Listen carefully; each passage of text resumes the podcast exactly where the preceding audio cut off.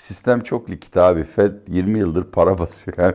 Yani, bankaların e, kredi mevduat oranı e, tarihi düşük seviyelerde. Şuradan başlayalım. Birincisi o SPK ve İMKB bildirilen karların hepsi palavra. Öyle bir şey yok ortada. Bu olayın bence asıl Amerika'daki yansımalarından değil, gelişmekte olan piyasalar özel sektör tahvillerine, özellikle Türkiye gibi çok düşük kredi notlu ülkelerin hazine tahvillerine ve tabii yani kripto.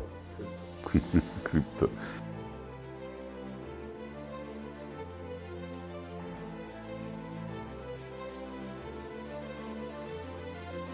Atiye Bey merhaba. Merhabalar Semih. Hoş geldiniz yeniden Kemerburgaz'daki 21. yüzyılın standartlarını aşan stüdyolarımıza. Evet gerçekten buraya gelince medeniyete gelmiş gibi oluyoruz. Çok teşekkür ederiz. Evet gerçekten de öyle. Burası bir e, medeniyet vahası. İnşallah bir külte ya da tarikata çevirip daha geniş anlamda kullanımını sağlayacağız. Silikon Vadisi gibi bir şey yapmayı düşünmüyor musunuz burada?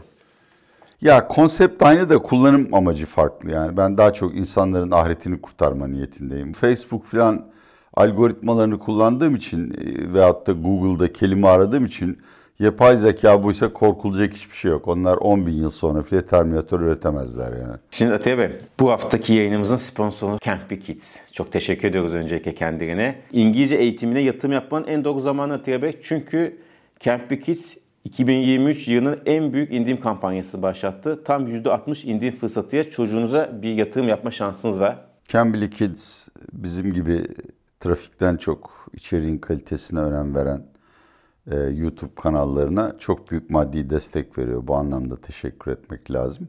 Bence bizim gibi sosyal branşlarda bir noktaya varmak isteyen ya da dünya ticaretinde, finansta bir noktaya varmak isteyen herkes de İngilizceyi ana dili gibi konuşabilmeli. En azından e, iş yapabilecek kadar konuşabilmeli. Bu yüzden de Cambly Kids'in hizmetini çok yararlı buluyorum. Galiba 3-4 yaşından itibaren başlıyorlar. İngiliz öğretmenlerin hepsi ana dili gibi, ana dil gibi değil özür dilerim, ana dilleri İngilizce ve konularında uzlaşmış insanlar. Ders değil bir eğlence, sosyal faaliyet niteliğinde geçiyor ve çocuğun ilgi alanına göre çocuğu ilerletebiliyorlar. Çocuğunuzu bir yere göndermek, belli saatlerde onun normal hayatından çalmak zorunda değilsiniz. İstediğiniz zaman, istediğiniz yerden online bağlanıyorsunuz ve kalite kontrol imkanı da veriyor. Yani ebeveyn kayda almış yayını izleyerek hem genel konseptin onun aile yapısına uygun olduğunu hem de çocuğun ilerleme yaptığını görebiliyor. Dediğimiz gibi yılın en büyük kampanyası yapıyor Camp Kids. %60 fırsatıya çocuğunuza bir ömürlük bir yatırım yapabilirsiniz. Çocuğuna iyi bir eğitim, iyi bir gelecek sunmak, sunmak isteyen herkese Camp Kids'i öneriyoruz diyoruz ve madem yabancı dilden, İngilizceden bahsettik, Amerika'ya başlayalım istiyorsanız. Biliyorsunuz e, Silicon Valley Bank iflas etti. Ardından da Signature Bank kapatıldı New York'taki ve herkesin hakkında 2008 tekrarlanacak mı, büyük bir küresel ekonomik kriz mi geliyor?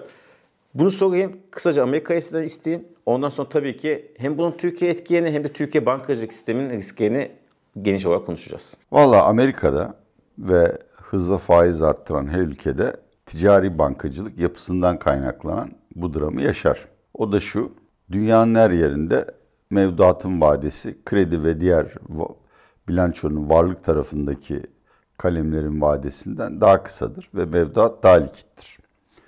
Dolayısıyla Merkez Bankası faiz arttırdığında mevduat faizleri çok hızlı buna adapte olur. Aksi halde mevduat kaybedersiniz. Bu pasif tarafınız yani maliyet tarafınız. Öteki tarafta işte vadesi Türkiye örneğine göre söylüyorum. 3 aydan 2 yıla kadar değişen krediler ve yine 3 aydan 10 yıla 30 yıla kadar değişen bir devlet tahvili ya da özel sektör işte bu iştiraklar portföyünüz var. Tabii e, bunlardan elde ettiğiniz faizi mevduatı ödediğiniz kadar hızlı arttıramıyorsunuz. Yani bir vade uyumsuzluğu var. Bu yüzden bankalar e, böyle bir durumda sürekli zarar yazarlar. Olayın ikinci boyutu da şudur.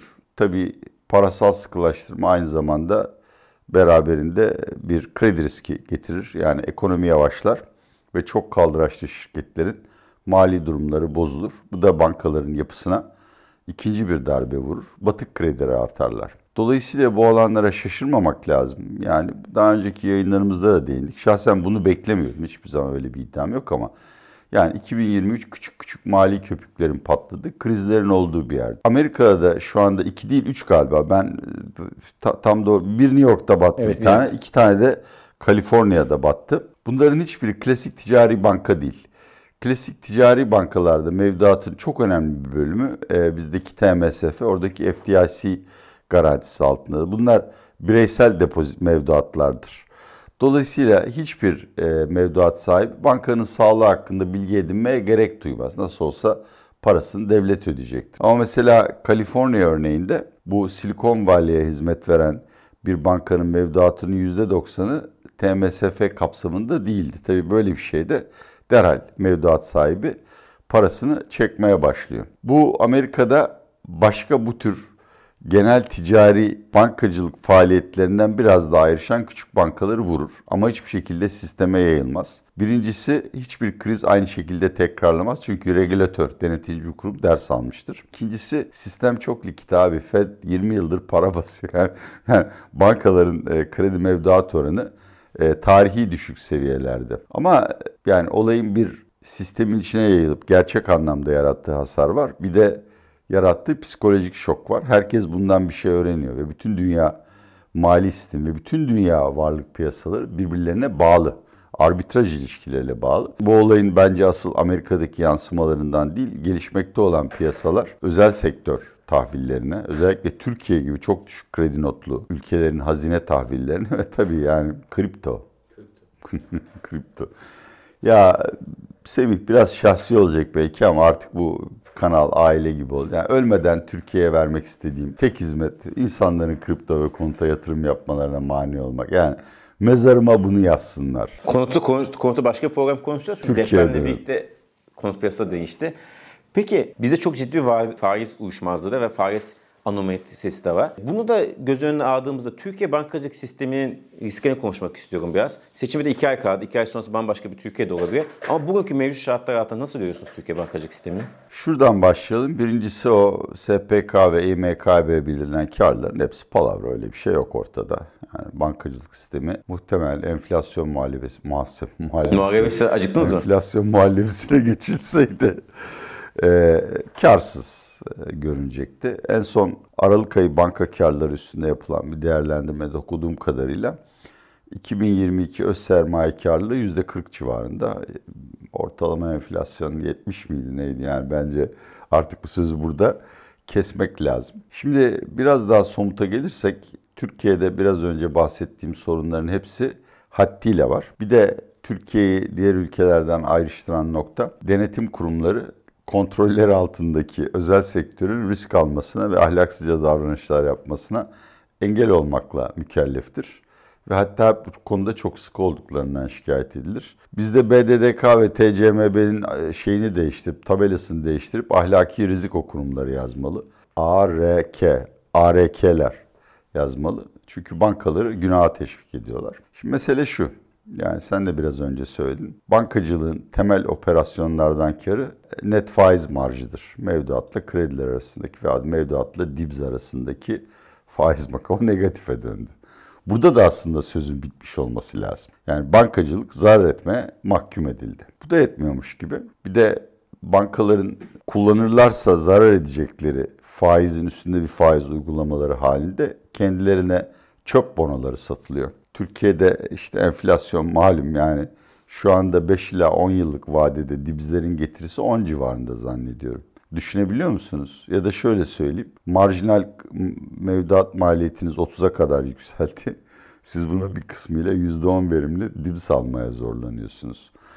Bu da zararı getiren ikinci boyut. Döviz işlemlerine getirilen kısıtlamalar ve bankaların bu konuda e, faaliyet dışı zararları var swaplara katılamadıkları ve risklerini hece edemedikleri için muhtemel bilanço dışı nazım hesaplarda zararları var. Ve Türkiye'de rejim değişirse ya da bu rejim akıllanıp Türkiye'yi felakete götürmekten vazgeçerse karşımıza çıkacak. 2018 yılındaki konkordata dalgasıyla ortaya çıkan ve asla asla konuşulmasına müsaade edilmeyen gerçek batık krediler sorunu var. Bu dünyanın her yerinde var. Ama bizde zombi şirket yani artık sistemde e, banka veya kamu tarafından desteklenmezse hayatta kalamayacak şirket sorunun yanında bir de yandaş olduğu için iş modelinin hiç önem vermediği şirket sorunu var. Bunlar da batmaya terk edilecek bir noktada tabii. Bütün bunları bir ortaya koyarsak bankacılık sisteminin çok uzun süre kar edemeyeceğini, hiçbir şekilde temettü dağıtmaması gerektiğini konuşuruz. Sermaye yeterli şu anda zannederim 17'lerde gözüküyor ki bu hem Avrupa hem BDDK e, asgarisinin bayağı üstündedir. Gerçek sermaye yeterliliğinin ne olduğunu tartışılması lazım. Ben bankaların sermayesi iş yapmalarına yetersizdir diyemem. Çünkü elimde hiçbir rakam yok ve öyle olduğunu da zannetmiyorum. Likitte konusunda çok rahattırlar. En son baktığımda kredi mevduat oranı %70'lere falan düşmüştü. Yani hiçbir banka şu anda kendisine reva görülen zulümden dolayı batmaz. Ama bütün bankacılık sisteminin karlılık yapısının ciddi bir şekilde bozulduğunu ve eğer bu oyun bir yıl kadar devam ederse buranın Japonya'ya veya İtalya'ya döneceğini de kabul etmek lazım. Mevcut iktidar, AKP iktidarı kaldı görevde ve faiz politikasını, ekonomi bakışını değiştirmedi. Böyle devam etti. Bir, bir senaryomuz bu, ana senaryomuz. Diğer ikinci ana senaryomuzda muhalefet kazandı. Faizleri kademeye de olsa biraz makul bir seviyeye çekti. Olması gereken rasyonel bir seviyeye çekti. Bankacılık sistemi için hangisi daha iyi, hangisi daha kötü? Yani birincisinde bankacılık sisteminden önce yani rejimin iktidarda kaldı, politikaları değiştirmedi ki değiştirmez. Yani yani artık Erdoğan tanıyorsak belli ki e, hata üstüne hata yapmakta çok e, tecrübeli ve becerili bir lider. Türkiye 2023 kışını çıkartamaz. Bugün cari açık rakamlarını da gördük. Ayda 10 milyar cari açık veriyorsunuz ve bunlar geçici rakamlar değil. Yani Türkiye bu yeni ekonomi modeli sayesinde yapısal olarak sürdürülemez cari açık veren bir ülke haline getirdi. Merkez Bankası'nın döviz rezervleri, brüt rezervleri sene başından beri 12 milyar dolar azaldı. Ve dikkat edelim bu rakama işte dışarıdan borçlanma dahil içeride herkesin dövizine el konuluyor veyahut da Merkez Bankası kullanımına hasrediliyor. Rusya'dan bir miktar kıyak geldi bilemiyoruz. Buna rağmen rezervlerde çok ciddi bir kayıp var. Yani artık ben zaten bunları grafik olarak koysanız bu işin sürmeyeceği çok açıkça belli olur. Çok enteresan bir şey. Ben bu Suudi Arabistan'ın 5 milyar dolarlık mevduatını arıyorum bir haftadır. Bulamadınız mı? Merkez Bankası kayıtlarına girmiş gözüküyor ama Merkez Bankası verilerinde gözükmüyor. Belki özel hesap tutuyor da harcadılar bitti. ama şaka bir yana yani zaten geçen senenin işte turistlerin gitmesinden bu yana sistem taşıma suyla dönüyor. Dönmeyeceği belli. Üç boyutlu bir krizle karşı karşıyayız. Birincisi işte klasik ödemeler dengesi krizi. Yani bir noktada Merkez Bankası'nın cari açığı finanse edemeyip Türkiye'nin e, 2001 gibi bir krize e, mahkum olması. İkincisi bir bütçe açığı krizi. Ocak-Şubat bütçe açığı, nakit açığı 170 milyar lira civarında geldi ama o gerçekçi bir rakam değil. Bazı vergiler kaymış. Aslında açık çok daha küçük ama sorun bu değil. Yani bugün TEPAV'da kendi deprem zarar analizini yayınladı. 150 milyar dolardan bahsediyoruz. Bunun büyük ölçüde kamu telafi edecek ve etmek de görevidir. Ya böyle bir kaynak yok Türkiye'de ya. Yani bunu niye insanlar göremiyor? Yani bütçenin bunu finanse edebilecek bir gücü yok. Vergilerle de edemezsiniz. Başka türlü bir ekonomik daralma sağlayıp kaynakları bir yerden öteki yere transfer ederek de edemezsiniz. Bütçeye yüklendiği sürece bir süre sonra Türkiye yalnız dışarıdan değil içeriden de borç alamayacak hale gelecek. Üçüncüsü de demin bahsettiğimiz e, bankacılık sıkıntıları. Şu anda e, iç borçlanmada son 3 ayın ortalama oranı %160 civarındaydı. Yani sürekli olarak bankalara yeni tahvil kakalanıyor ve bundan da başka bir yol yok. Yani deprem hasarını telafi etmek zorundasınız. Yoksa halkın mağduriyeti inanılmaz boyutlara gelir. E bunu para basarak karşılarsanız siper enflasyona gidiyoruz. Bütçe finansmanı ile yaparsanız bunun maliyetinin e, bütçeyi krize götürmemesi için bankacılık sistemine yükleneceksiniz. Şöyle bir örnek vereyim, bitireyim. Bu sabah tesadüfen başka bir çalışma nedeniyle yaptım. Bu çok kaba bir hesaptır. Kamu borç stoku galiba 2022 sonuyla e, 4 4 trilyon lira e, faizlerin normal bir ekonomide 50 olduğunu düşünsek Bunun yıllık finansman gideri 2 trilyondur. Bu seneki bütçe harcamalarında planlanan rakam 4 trilyon. Yani bütçenin %50'sini faiz ödeyecek bir duruma gidiyoruz. Özetle oyun bitmiştir. Bu iktidar e, bir kez daha seçim kazanırsa e, Türkiye'yi 2023 sonundan önce 2001 krizinden yani aldığı yere, devraldığı yere götürecek. Muhalefet açısından da iş kolay değil. Yani e, bu deprem her şeyi bozdu. Bundan Türkiye'nin fedakarlık ve sıkıntı e, yaşamadan e, çıkacağını düşünmek aptallık olur. Ama rasyonel yani yalnız ortodoks değil, rasyonel politikalara geçiş yapılacağı zaten beyan edilmiş. Bunların ne olduğunu düşünürsek bir depreme para harcayacaksınız. Ee, ekonominin soğutulması gerekir ki bu cari açık ve enflasyonu patlatmasın. Bu yapılacak zaten. Düzgün bir yani rasyonel bir para politikasına geçildiğinde hem içeride dövize olan talebi azaltırsınız hem dışarıdan bir miktar döviz gelmesini sağlarsınız. Şu anda Türkiye'de yönetime hiçbir güven yok. Dolayısıyla kaliteli yabancı sermaye gelmiyor. Deprem yardımı da gelmiyor dikkat edersen. Bütün deprem yardımları hibe şeklinde değil, projelendirilmiş kredi şeklinde. Ve önemlisi bu sanırım dün e, Hatay'da ya da deprem bölgesine yaptığı ziyarette Sayın Cumhurbaşkanımızın pek çok durakta yaptığı konuşma var. Bir sene içinde 319 bin bina inşa etmeyi planlıyor. Bunun maliyetini hesaplayamıyorum. Buna gerek de yok. Bunu çok konuştuk yani. Herkes aynı şeyi söylüyor. Yapmayın şu anda buralara bina, şehir planlaması falan yapın. Bu yeniden inşa faaliyetini zamana yayıp bunun yerine bütçe kaynaklarını, oradaki insanların geçici ihtiyaçlarını doğru dürüst temin etmeye odaklayabilirsek bir tasarruf sağlarız. İkincisi çok daha randımanlı yeni şehirlere kavuşuruz. Bu da şu açıdan önemli. Tabii yeni bir şehrin aynı zamanda ekonomiye verdiği bir katma değer var. Yani o şehirde yaşayan insanların, o şehrin varlığının, turizminin filan getirdiği bir değer var. Bunları maksimize edecek bir anlayışa geçebiliriz. Dolayısıyla kolay hayat kolay olmayacak. Hiçbir yönetim, özellikle altı parçadan oluşan bir yönetim bu kadar ağır sorunun altından kolay kalkamaz. Ama zararı e, asgariye indirebilecek tedbirlerin alınabileceği düşüncesindeyim. Bankacılık sektörü üzerinde düşünürsek bu bizim olası bir faiz artışı patikası mı daha tehlikeli yoksa döviz pozisyonuna da yaratacak herhangi bir ters pozisyon mu? Ben bankaların e, döviz şokundan çok kredi şoku ve bu e, şey vadesi yani faizlerin e, akılcı bir düzeye yükseltilmesinden zarar göreceği kanısındayım. En büyük bilinmeyen ve bence Türkiye'nin IMF'yi çağırmadan altından kalkamayacağı sorun da kredi riski. Yani İstanbul yaklaşım bir yaklaşımla 4-5 yıldır aslında ölü olan şirketlerin ya ekonomiye yeniden kazandırılması ya da tasfiye edilmesi ve bunun getireceği zararında kamu ve özel banka sermayedarları arasında paylaştırılması sorunu olacak. Evet. En son e, artık sona yaklaşıyoruz. Bu ihtiyaç kredisindeki üst sınırı nasıl değerlendiriyorsunuz? Aptal dostum olacağın, akıllı düşmanım olsun. Hakikaten e, ben önce Şahap Kavcıoğlu'nun e, iyi bir Merkez Bankası Başkanı olacağını düşündüm. En azından konu söyleyecek kadar aptaldım. Sayın Nebati'nin de zarar veremeyeceğini düşündüm.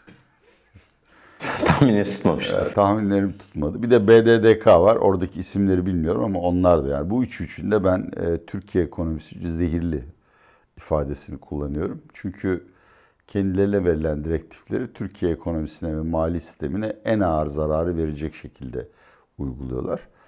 Ya kardeşim ticari kredilerde limit koydunuz. Faiz limiti koydunuz. Şimdi bakın limit olmayan tüketici kredilerinde yıllık artış oranı 90'larda, ticari kredilerde 40'a düştü. Bu konuda biraz reklamımızı yapayım. Para analizde çok kıdemli bir bankacı ve uzman olan Erol Taşdere'nin yazıları var. Bankalar da aptal değil. E, resmen kurala uyar gibi gözünüp kredi vermemek için bin dereden su getiriyorlar. Şimdi ihtiyaç kredisinde de aynı şey olacak. Dolayısıyla kredileri büyütmek yani bir kredilerin en az nominal milli gelir beklentisi kadar büyümesi ekonominin gereksiz daralmaması için bir şart olmazsa olmaz. İkincisi hükümetin seçim kazanmak için ekonomiyi büyütmesinden bahsediyoruz. Aslında bunu kredi hacmini büyütmeden de yapamazsınız. İşte bunu sağlamaya çalışırken bir yandan da aman faiz de düşük olsun, aman kredi bizim istediğimiz kişilere gitsin, aman dövize kaçmasın diye aptalca yan kurallar getirdiğinizde hiçbirini elde edemiyorsunuz. Şimdi bakalım ticari kredilerde büyüme sağlayamıyorsunuz. Döviz kredisi diye bir şey zaten kalmadı. Ee, tüketici kredilerinde de ihtiyaç mal karşılığı ve kredi kartları var. Bunlardan geriye e, ihtiyaç kredilerini de çıkardık. Halkın en çok ihtiyacı olduğu dönemde. Dolayısıyla kredi büyümesi çok ciddi bir şekilde yavaşlayacak. Onun da ötesinde esasında iktidar istediği tam tersi.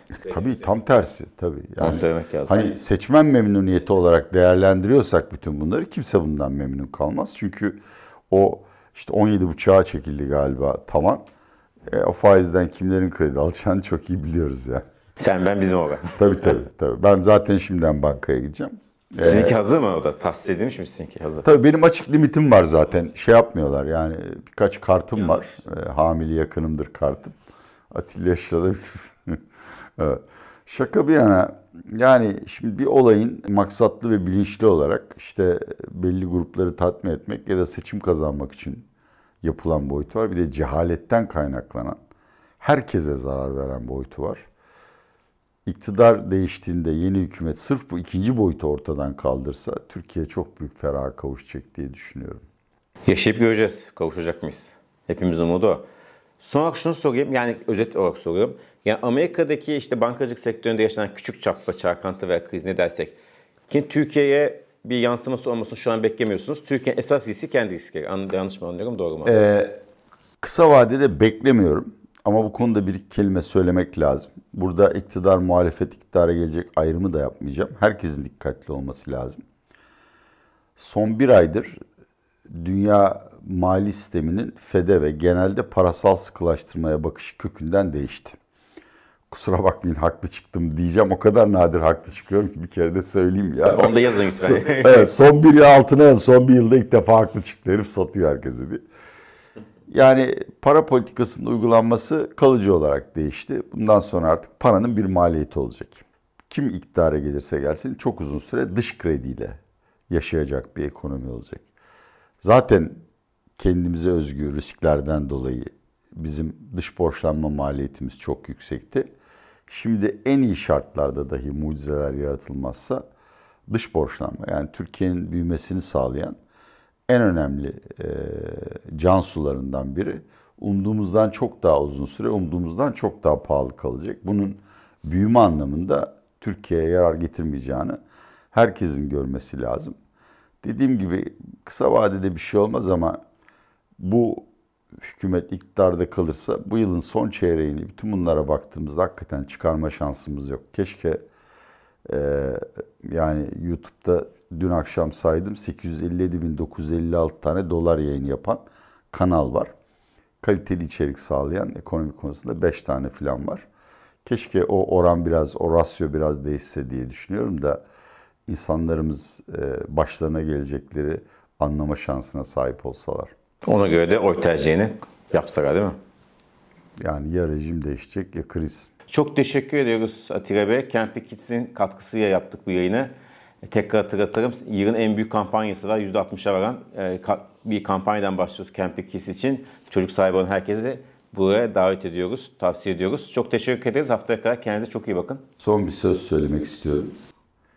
Bir hakikaten e, deprem acısı devam ederken e, espri yapmaktan bile büyük bir utanç duyuyorum. İkincisi yani okuduğum haberlere göre ilk ilgi geçtikten sonra deprem bölgesine yardımlar azalmaya başlamış.